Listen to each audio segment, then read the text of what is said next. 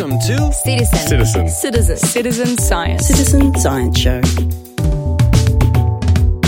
G'day out there in podcast land. It's Ian here from the Australians Citizen Science Association conference on the Sunshine Coast, Queensland, Australia. And I'm here today with Hugh Pitty. Did I get your last name right? You did. It comes from the French word petite, meaning little. 400 years ago, my ancestors on dad's side, probably related to the gnomes of Europe, part of the Huguenot tribe. They left and went to England. So the Pitts, Pettits, and Pitties, all little fellas, went to England. Hugh's from the Friends of Glebe Wetlands, Foresight Education and Design. So they're two different organisations. Okay. The Friends of Glebe Wetlands is a community based conservation group in Bega on the far south coast of New South Wales. And that's our organisation which has been doing amazing work for over a decade now. We're into our 12th year of citizen science work doing monthly flying fox counting. Oh, wow. So, grey headed flying fox has chosen the Glebe Wetlands as one of its premier breeding sites. One of only seven identified high priority breeding sites for grey headed flying fox, a threatened species listed as vulnerable to extinction both in New South Wales and federally. So, this site is one of only seven in New South Wales high priority breeding sites. It's also a nationally significant camp, which means that it has more than 10,000 individuals for more than one season in a row. And so it's up there and should be treated with more care, shall we say, by government. Yeah. But it's down to the local people who look after it. Can you think of the first memory that you had of as a child, like being interactive with nature? Oh, look, there are many things that come to mind. Playing with leaves in the gutter as leaf boats Yeah. was a primal thing. Like it's raining, I just go out and get leaves and make leaf boats running down the gutter. Our house was sort of close to the top of the hill. Yeah. The slope is a little bit gentle. And so, you know, you can make little dams and then you can make bigger current when you break a dam and the boat can go. I ended up paddling whitewater kayaks. I think I was sort of like practicing for that. But also, I remember being age four in Tasmania bushwalking and being out in front on point and nearly stepping on a red belly black snake. And so, you know, things like that stick as, as sharp memories. Always happiest in the bush. If I've got the sounds of the bush, the smell of the bush, And who used to take you into the bush when you were younger? family, but also then progressively just myself. Growing up in suburban Sydney, a place called Epping, Yep. named after Epping Forest in London. We had the Blue Gum High Forest and remnants of that along Devlin's Creek. Devlin's Creek was koala habitat before the M2 motorway, which not only trashed the koala habitat and lots of other animals' habitat, but really rather spoilt a sacred site for me in my childhood where the creek ran under the railway line, a culvert, and a little waterfall. The bigger waterfall is just upstream of where the motorway carves through, and it's still there, that waterfall, but it's lost all its ambience because there's this concrete thing just where it comes down. But I used to go down that waterfall and talk to the ducks, you know, uh, on the water. And like as kids, me and friends would get the little privet plants. You know, it comes from South China. It's a pretty full-on weed, but was very useful for making bow and arrow sets. Yeah. And so the big ones we make into the bow, and the smaller ones sharpen up into the arrows. We had awesome fun. And then little did I know that later on I'd be working as a bush regenerator, like. Going along, drill in one hand, uh, poison axe and spot gun, couple of hours in the morning, just doing chemical autumn all along the Lane Cove River, which is where Devlin Creek runs into. And then also the rest of the day just plucking privet seedlings out. A mature large leaf privet, millions seeds, just one. One tree. So you imagine how many seedlings there are. Its seed doesn't last long, but it can hold as a seedling like an inch high for a decade, waiting for the space in the canopy. Yeah, you can imagine. So that was my Thursdays and Fridays, just down the Lane Cove River as a bush regenerator, you know? Beautiful. Yeah. Do you get inspiration from anyone, like when you were growing up, to do what you do today? Oh, yeah. Different times growing up. When I was about 15, I read a book by Thor Heyerdahl, the Norwegian explorer, about, uh, it was called Fatu Hiva, after the island in the Marquesas that he went to as a late teenager. He and his girlfriend spent six months walking around barefoot in Norway so they'd toughen up their the soles of their feet for walking on the coral. Oh, wow. Yeah, and this was like him's first going out adventuring, and then subsequently he did things like the Kon-Tiki ex- expedition, the Ra expedition, stuff like that. But this was, yeah, his first thing. And so I suppose he was a bit of an inspiration. There's a bloke called Dag Hammarskjöld, was was the first uh, Secretary General of the United Nations after World War II. I was about 17, 18 when I read a bunch of quotes in the library, and his stuck out. We must always be prepared to give up what we have for what we may gain. In his work, Yeah. many nations gained independence Yeah. after World War II. That's profound, isn't Yeah, it? Yeah, it is. It's a little Zen thing. of Yeah. letting Go, Yeah. You know? Letting go and, And then receiving. back. That's beautiful. There was another quote on that list from Eileen Caddy, the founder of Findhorn. Life is full and overflowing with the new, but it is necessary to empty out the old before we can truly experience the new. Pretty cool, eh? there's some of the luminaries that I was just sort of casually reading in the library. And I was a bit of an atlas nerd. I'd go to the school library in, in recess or lunch and just read atlases. Yeah. Fair enough.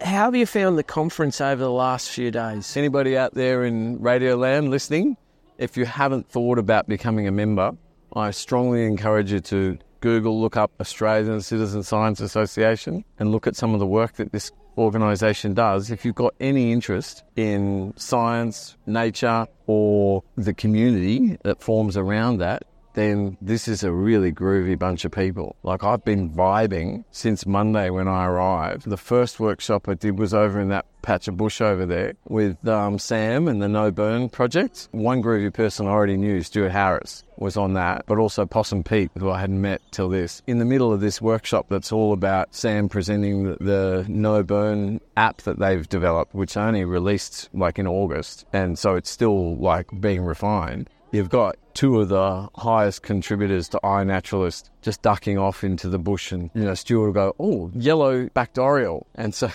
So we'll take a photo of that, and Pete will go off and he's photographing a, an orb spider, and I'm trying to work out what's he photographing. You know, it looks like just a plant because it's behind the. I can't see the web. like you're instantly amongst a community of really eclectic people who each have gifts and so much to offer. So for this whole week, we've all been floating on each other's goodwill, generosity, and genuine commitment to doing just the best that we can. You know that Chinese proverb about if you raise the level in the river, the water level in the river, everybody's boat comes up? I like that. Yeah, so we've been doing that all week. Just the level has been raising, and so now we leave with all our boats floating higher. And you know about whatever floats your boat, the Australian Citizen Science Association. yeah. And, and yeah, it is like a tribe, isn't it? Oh, it is. Yeah. And even the luminaries like Costa Georgiadis, who, who did the keynote speech this morning, he's got some positive energy out of this, you know, because he's in so much demand because of the good work he, he does, the profile that comes with that, and his just humility means that he's so accessible endlessly. People are wanting a moment with Costa. Me, I want seven minutes.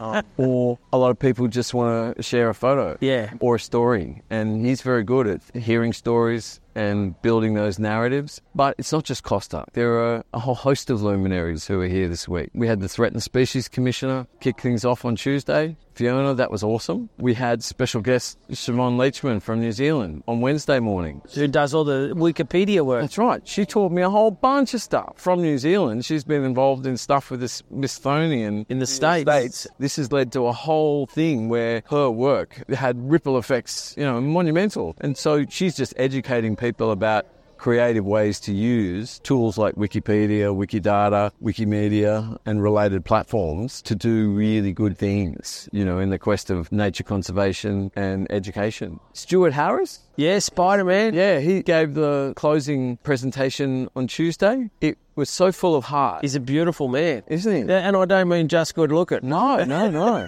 I mean, Stuart came down a year ago. At the end of November last year, we were running a BioBlitz down in Bega at the Glebe Wetlands. We did Friday, Saturday, Sunday. Stuart did activities every day, and he would do it for if there was one person or a dozen, and he would always find something. It's marvelous. His ethics are very strong. The rock, he'll make sure that the rock that's rolled is always rolled back. He won't disturb the, the, the critter if it's not a good time to disturb it. His knowledge is just, yeah. And this all just started because he bought a camera when he left the Air Force. Yeah. And he just started taking photos and he's just got really good at it. And now he's got, what, 17 different critters named after him. it's pretty groovy, eh? Yeah, yeah. Yeah, and he's learned how to work with scientists now. Yeah, yeah, yeah, yeah. And the scientists have a great respect for what he does. I think there was some reference to being crippled by a science education. One of the points he made in his presentation was sometimes it takes an untrained eye to see it. People out there in Radio Land, you, you could wind up like Stuart Harris. Yes. Having things named after you, all you need is the curiosity and the tools. And the tools are out there. You know, we've got amazing online platforms, and most people seem to have a mobile phone these days, and that seems to have a camera or two in it. If you take a picture of something that's a living thing, there's a platform you can put it on. You know, it's, it's really not complicated. I thought it was. and then you start using it and you go, actually, it's really not that complicated because they want to make it simple so that everyone can use it. And this is the power of citizen science, eh? You see some of the numbers that are up here. Groovers who came from Los Angeles, Leela and Sam um, with the City Nature Challenge. You know, they started this funky idea of let's have a contest between Los Angeles and San Francisco about who can document the most nature. You know, that's only four or five years back, and now they've got it in hundreds of countries. Yeah, 400, I think she said. Yeah, 400 yeah. cities around the world. And, and wait for it, 66,000 people. like that is a fucking army, pardon the French, of like citizen scientists who are out there. You know, over the three days they run the City Nature Challenge in April, like doing an awesome thing. And because, you know, the Groovers here had a bit of an issue about it being autumn here rather than spring when m- most things are out and much better to do it, great people like Michelle Neal thought, uh huh, we could do Great Southern Bio Blitz and do it in that time in the spring when it's groovy for us. So I believe that's kicking off tomorrow. Yes, it is kicking off tomorrow. Or even like tonight, technically, if you stay awake till like after midnight, you can start posting stuff at 12.01 and then, you know, you're in the contest to get the first critter posted as part of the, the Great Southern Bio Blitz. Are you in that contest? I am in that contest. I've got a bit of a mission to go find a grey-headed flying fox. Okay. Because most of my work down with Friends of Glebe Wetlands, you know, is to do with grey-headed flying fox. Currimundi, where the beach house is, that uh, I've been lucky enough to stay with the conference organisers in. Yep. 50 metres to the sea, 100 metres to the lake. Currimundi, Gubbi Gubbi for, place of flying foxes. Okay. Seen them around. I've only been here for a few days. I've seen them around. I reckon it'll take me about an hour to find their favourite flowering tree in Currimundi. And I'll be taking photos, trying to get the best view rather. And then 1201, and then I just, I'll, I'll probably get bamboozled by the technology. I'll stuff up the post or something. But, you know. Oh, I'll just have the phone. Yeah. oh, that's brilliant. But it runs all, all weekend. Great Southern Bio Blitz is a three day gig. So, you, you know, if you happen to be listening to this on and it's already Friday or already Saturday, it's not over. and what action do you hope to take for the future? As a biodiversity conservation project that's been running for over a decade, 12 years into Flying Fox County, our citizen science monitoring, but we're six years into on ground works. We're enhancing the habitat. We've planted 250 river oaks as roosting trees for flying foxes so that there will be a capacity 1,000 flying foxes each mature tree, quarter a million flying foxes. We should be able to fit in this park in 20 years' time. And the understory for that is a rainforest, and the margins to it on the park are low grassy woodland with nice floral things people can look at, good for the insects, and a riparian border on the lagoon side. And on the roadside edges, just spiky things that make it not so keen for people with dogs to walk in. Because in the middle of these patches, we're planting big, rusty fig trees. Come back in 100 years, that's a cool corner on a 42 degree heat stress day because I'm sick of bearing um, abandoned flying fox pup in drought times, and I don't want to face what's happened in some other flying fox camps where they've literally lost thousands in one event. And so we need cool corners where where we can we can have them safe. That's the Friends of Glebe Wetlands gig, but that's only one of the five areas that mainly through my consultancy foresight, education and design, as a sustainability educator and designer, I'm working in core businesses zero waste. And zero waste is the one that's already hit pay dirt. In other words, people actually pay me to help them turn waste into resource. I've been doing that for a couple of decades and it's a game that can be fun. And a bunch of kids at my daughter's little Steiner school were the groovers on a project team and we did a thing called Zero Waste Schools program, the Mumbulla School for Rudolf Steiner education in Bega. This um, project won the Resource Recovery and Waste Minimisation Award in 2001 for, for with the Keep Australia Beautiful New South Wales Tidy Towns Awards. A bunch of kids went in a minibus up to Salamander Bay in Port Stephens to receive the award. That project, we set a target 90% reduction in waste to landfill within 12 months. In only nine months, 97%. School of 120 students, the total waste fit in a miniature bin that you could hold in one hand. Now that's design working with students, motivated. We had a dozen kids on the project team. And my secret was always have more young people on the project team than ones who used to be young. Because I learned that the ones who used to be young will probably say you can't do it. And the ones who are still young will say not only that you can do it, but they'll tell you how you can do it. So just listen to the young people. You know, they're not bruised and battered yet by, you know, life.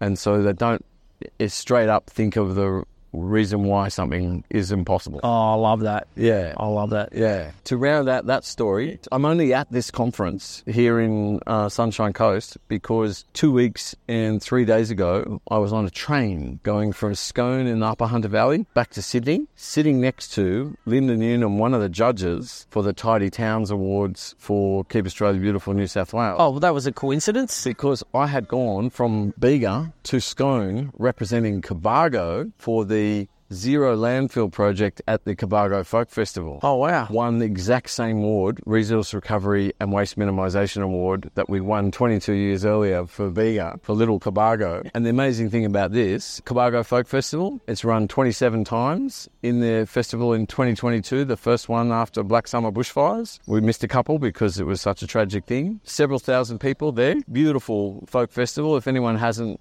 been to the Cobargo Folk Festival, 3rd, 4th, 5th of March next year, just Book it in. go there and you can experience zero landfill because in 2022 we managed several thousand people over the three days kept the total contribution to landfill to just three wheelie bins. One of those was during the setup week. So it was only really two. That was just done by getting rid of the red landfill bins and replacing them with bin ferries. Education communication it can be done and so there's ways and means, and we just support people, give them the tools that help them be able to sort things out. We put hot wash stations in, so if they brought any single use plastic, they've got a grungy bacon wrapper, they can clean it, wash it, and take it home themselves because it's theirs. And this is the thing: is we're basically retraining people to push forward to zero waste by pushing single-use plastic out of their life. Beautiful. If you just choose to not use it anymore, then it won't be accumulated by the society you're part of Or the ocean. or the oceans. Remember that plastic is a toxic substance. Yeah. When the light shines on the plastic bag in the water to the turtle, it looks like a jellyfish. And if the turtle eats the jellyfish, it lives. If it eats the plastic, sooner or later it dies. And the tragedy is after that turtle's body has rotted away, remembering that each turtle could live up to 200 years, the plastic bag that never breaks down only ever breaks up into smaller and smaller microplastics. That plastic bag, before it's broken up into microplastics, can kill how many turtles? Can kill a lot more. And so, how many thousands of years of turtle life can one floating plastic bag kill? I think all your listeners are not going to let plastic bags go in the ocean. What you simply do is tie them in a knot. They cannot blow, they cannot float, and then that's your one plastic bag that you ever need for your life. You wash it, you look after it. It's a membrane to separate wet from dry. Put your swimmers in it when you don't want your other things to get wet. Use it carefully. Don't get a second one. You only need one. there are plenty of better tools. Yeah. Shopping baskets. I use cardboard boxes. Go to the supermarket. They got boxes. Get a box. Take shopping home in a box. I do, and then I put the box on the garden. Yeah. or better still, get three boxes, put one inside the other, inside the other if you get them the right size. That triple strength cardboard box will last for years. It's a really good shopping box. Yeah. You know, it's not complicated, this stuff. I'll finish with one quote from one of my two mentors for Zero Waste Schools program, a bloke called Jerry Gillespie. The only place that waste has ever truly existed is between human ears. Waste is a concept. What we really have is resources. Resources are things we can use. If you have too much of one resource in one place in a point in time in the environment, we call it pollution. If you have not enough of a resource, we call it scarcity. Our challenge is to manage the use of resources so that we avoid scarcity and certainly avoid pollution. That's beautiful. Yeah. I could talk for hours, you know that. I know. Yeah. Foresight education and design, as well as core business zero waste and biodiversity conservation, also deals with sustainable transport. There's a whole conference and program and book in that one.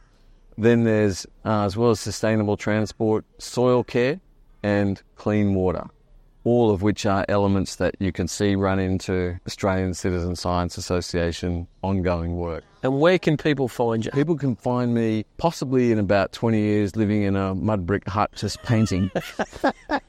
but before that, um, I'm, I'm generally found on the third Friday of a month leading Flying Fox Counting for Friends of Glebe Wetlands, come half an hour before dusk. Or the first Saturday of the month, our Working Bee Habitat Enhancement Project. If you find me in Bega, few people know where I live. Do you have a website or a Friends of Glebe Wetlands has a really groovy website, and my phone number's on there. The mobile phone's on the bottom, so you can find me. It's all, it's all cool. Thank you for this opportunity to chat with you, Ian. No, thank you. We really do see you as one of the silent achievers. Yeah, yeah, cool. Your story is important, and the people out there have got to realise that it's just ordinary people like yourself that are doing extraordinary things and just just thinking outside the box. Yeah. And we can all do it. And and you are living proof. Yeah. You've been listening to Citizen. Citizen. Citizen. Citizen Science. Citizen Science Show.